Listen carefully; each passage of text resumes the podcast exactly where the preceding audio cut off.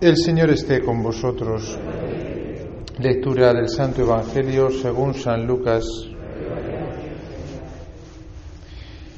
En aquel tiempo dijo Jesús a sus discípulos, a vosotros, los que, los que me escucháis, os digo, amad a vuestros enemigos, haced el bien a los que os odian, bendecid a los que os maldicen, orad por los que os calumnian.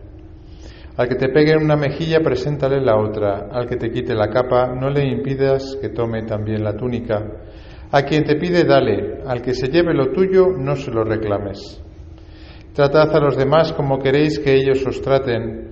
Pues si amáis a los que os aman, ¿qué mérito tenéis? También los pecadores aman a los que los aman. Y si hacéis bien solo a los que os hacen bien, ¿qué mérito tenéis? También los pecadores hacen lo mismo. Y si prestáis a aquellos de los que esperáis cobrar, ¿qué mérito tenéis? También los pecadores prestan a otros pecadores con intención de cobrárselo. Por el contrario, amad a vuestros enemigos, haced el bien y prestad sin esperar nada. Será grande vuestra recompensa y seréis hijos del Altísimo, porque Él es bueno con los malvados y desagradecidos. Sed misericordiosos como vuestro Padre es misericordioso. No juzguéis y no seréis juzgados. No condenéis y no seréis condenados. Perdonad y seréis perdonados. Dad y se os dará. Os verterán una medida generosa, colmada, remecida, rebosante. Pues con la medida con que midiereis, se os medirá a vosotros. Palabra del Señor.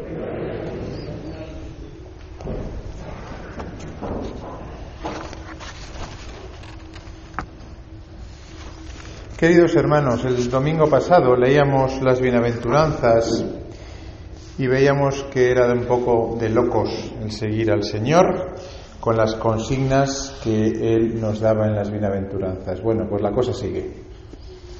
La cosa sigue, o mejor dicho, se concreta un poquito más, porque yo creo que el mandamiento de hoy de amar a los enemigos es sin duda, a mi modo de ver, el culmen de eh, bueno pues esto que estamos viendo que Jesús nos pide y que va en contra de este mundo completamente, ¿no?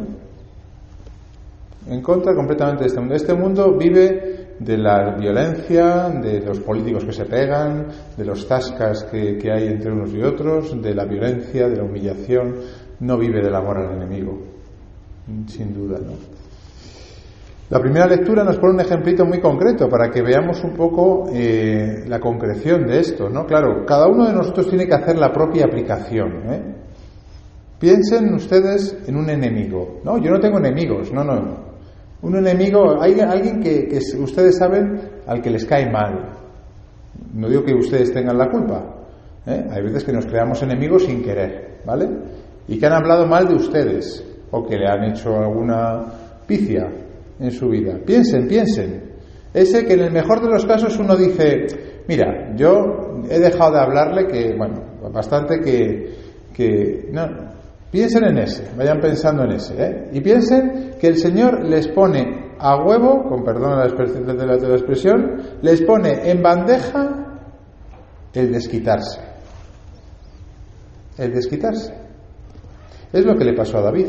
David estaba perseguido por Saúl. Saúl estaba rechazado por Dios porque había cometido un pecado grave de, idolatría, ¿no? David, sin embargo, pues era un jovencillo que por entonces pues no había cometido los pecados que luego cometió como rey, que tenía muy presente a Dios en su vida, ¿no? Y que huía, escapaba, porque eh, Saúl, eh, pues por envidia, le perseguía. Y Dios le pone en bandeja a Saúl. Saúl está cometiendo una injusticia, está persiguiendo al inocente que es David. Y Dios parece que se alía con David y le pone en bandeja a, Saúl y a toda la tropa dormidísimos, lo dice así, ¿eh? dice la primera lectura, que le había Dios dado a todos un sueño muy profundo. ¿Para qué? Pues según su amigo Abisai, para que acabase con Saúl, para que David hiciese justicia eh, de su enemigo. Y David no, no, no lo hace. La razón que da es que es el ungido del Señor. que él no merece eh, matar, tocar al ungido del Señor. Cuando todo apuntaba a que parecía que el Señor le estaba poniendo en bandeja al enemigo, a Saúl, que estaba, insisto, cometiendo una injusticia, que estaba haciendo las cosas mal. Ya se adelantaba lo que luego en el Evangelio Jesús nos dice hoy claramente. Amad a vuestros enemigos. Sigan pensando en ese al que odian ustedes o que le odian a usted, ¿eh? que también vale. Piensen en una persona que saben positivamente que quiere hacerles mal. Y si no la tienen, invéntesela, ¿vale? ¿Eh? Invéntesela. Yo qué sé, una persona que les ama el maldecido. Que las maldiciones funcionan, por cierto, como las bendiciones. ¿eh? Yo conozco a personas buenas que han sido maldecidas y, oye, ahí lo llevan, el sufrimiento. ¿eh? Personas malas que han querido maldecir a otro, han recurrido a, a lo que recurren y, y hacen mal. Bueno, pues el Señor nos pide amar a nuestros enemigos. Podríamos intentar buscar razones humanas, ¿no? Para empezar, decir, bueno, vamos a ver, vamos a ver qué saco, qué saco yo de, esto, porque hombre, vamos a ver si saco rédito. Esto siempre nos pasa, a mí por lo menos me pasa. Es decir, vamos a ver, oye, eh, a ver si de esta moral que el Señor me está enseñando al final tengo beneficio personal, ¿no? hombre, dice ya Sócrates, ¿no? Que eh, es mejor padecer una injusticia que cometerla. Y de hecho Sócrates murió víctima de una injusticia. Es mejor padecer una injusticia que cometerla porque el que la comete es injusto, pero el que la padece no. Hombre, pues mira, Sócrates, filósofo, tío listo, no, pues yo voy a ser listo como este filósofo y voy a, vivir esto. Y puedo que haya injusticias, que las sufra, pero que yo no las cometa por una razón humana. Pues Sócrates pues no era cristiano, para empezar, porque vivió antes de Cristo. Pues ya está.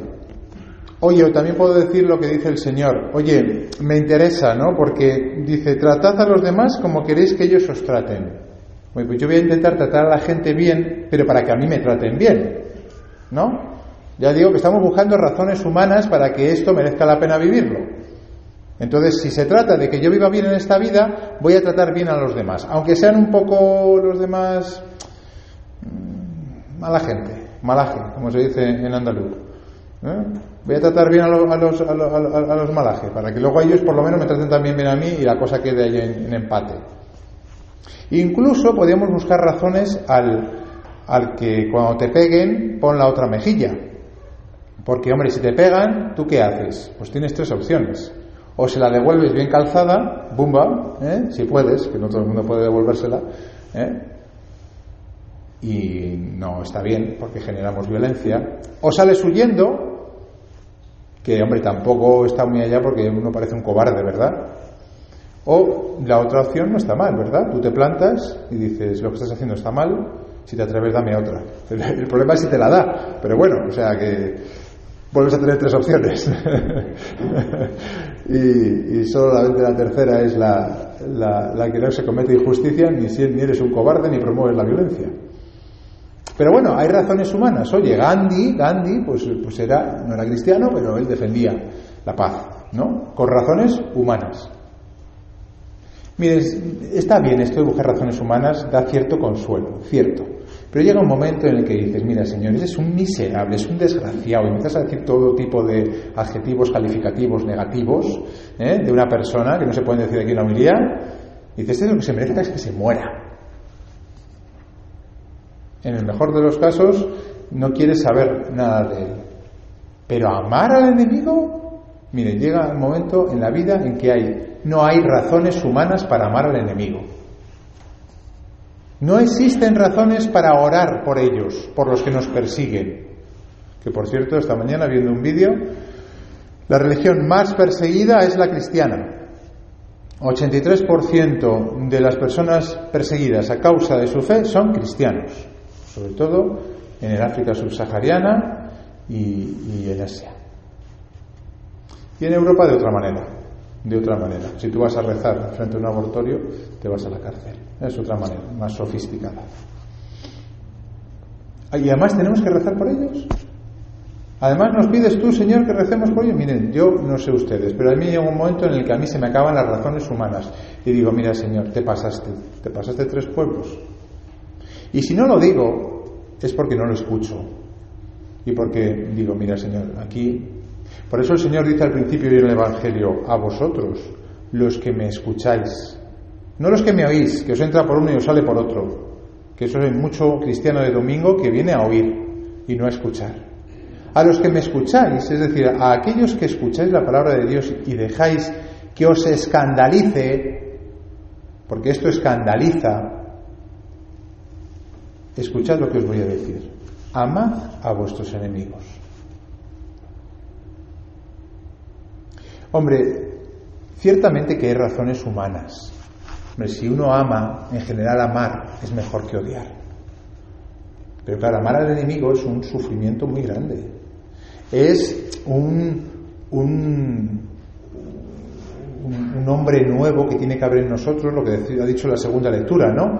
Vosotros tenéis la imagen del hombre viejo y tenéis que llegar a tener la, la imagen del hombre espiritual, es decir, sois todos hijos de Adán, pero estáis todos llamados a ser hijos de Dios, como Cristo, que seáis personas con hombres nuevos, hombres y mujeres, por supuesto, nuevos, es decir, que vivís de un principio eh, divino, que no os movéis por razones egoístas, materiales, terrenales, haciendo esa comparación entre cielo y tierra, ¿no? Luego todos, todos nosotros, para poder llegar a amar al enemigo, al final no hay otra razón que decir, mira, Jesucristo me lo ha pedido y Jesucristo ha sido el primero que lo ha hecho. No hay más razones, hermanos. Cuando llega el momento de la prueba, y tienes a una persona que te persigue o que se ha enemistado contigo y tú sabes que tienes que amarle y no puedes, porque no puedes, porque, porque no te sale el amar al enemigo, en ese momento o le pedimos a Dios gracia o nos fijamos en el Señor y le pedimos que nos ayude a parecernos a Él o no hay razones para seguir esto que el Señor nos pide hoy. Obviamente nos sentiremos mejor si Dios nos da la gracia y llegamos a vivirlo. ¿eh? Pero nunca, a mi modo de ver, nos motivarán las razones meramente humanas, de cálculo. Vamos a hacer un cálculo, oye. ¿Cómo se vive mejor en esta vida, no? ¿Rico o pobre? ¿Violento o pacífico? Eh, ¿Casado, soltero o, o cura? Los cálculos llega al final un momento en el que no valen para seguir al Señor. Hay que tener un poquito de la locura del amor. El amor tiene un punto de locura, que viene muy bien, porque si no, no lo haríamos. Eso pasa en el matrimonio clarísimamente y en el sacerdocio también, por cierto. ¿eh? seguir un poco sin saber dónde estás metiendo, pero hacerlo por amor. Por amor, aunque ese amor luego el Señor lo purifique, ¿eh? lo purifique, es decir, tú quieres amar al Señor, Señor, yo quiero amarte sobre todas las cosas, tú me lo has pedido, yo soy cristiano, yo quiero realmente vivir esto que tú has dicho en el Evangelio. Llega el momento y qué? Y no quieres, no quieres, te rebelas, te sublevas, es decir, no te escandalizas, y entonces le dice, Señor, lo quiero hacer porque tú me lo pediste, porque tú lo hiciste primero, y si tú lo hiciste y lo quieres para mí, no puede ser malo para mí. Así que, por amor a ti, Señor, voy a intentar hacerlo. Te voy a pedir a ti que me consigas amar, que consiga yo amar al enemigo. Y el Señor lo concede ¿eh? cuando lo pedimos, cuando lo luchamos. Hay que lucharlo, claro, hay que suplicarlo, pelearlo hasta que lo conseguimos. Por gracia de Dios, no por, mérito propio. ¿eh? Hombre, mérito propio lo hay también. Por eso dice el Señor, ¿qué mérito tenéis? Hay mérito cuando uno se predispone a escuchar y a pedir fuerza al Señor para vivir esto. Así que piensen, piensen, piensen en el enemigo, ¿eh? o, no, a lo mejor enemigo es una palabra muy, muy, muy grande, pero piensen, hay personas que, que les caen, que, que, que, no están congraciadas con ellas, o que saben que ellas tienen algo en contra de ustedes, y recen por ellas ya hoy. Recen por ellas. Intenten hacerles el bien. Y si es posible, tengan momentos de caridad, de amor con ellas, con esas personas.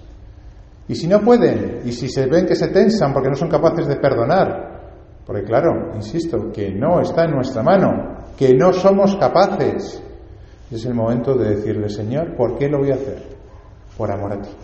solamente por amor a ti, porque yo te quiero amar y porque te quiero amar, quiero que tú consigas que yo viva este amor a los enemigos que hoy me pides, pues como culmen de lo que el otro día veíamos en las bienaventuranzas.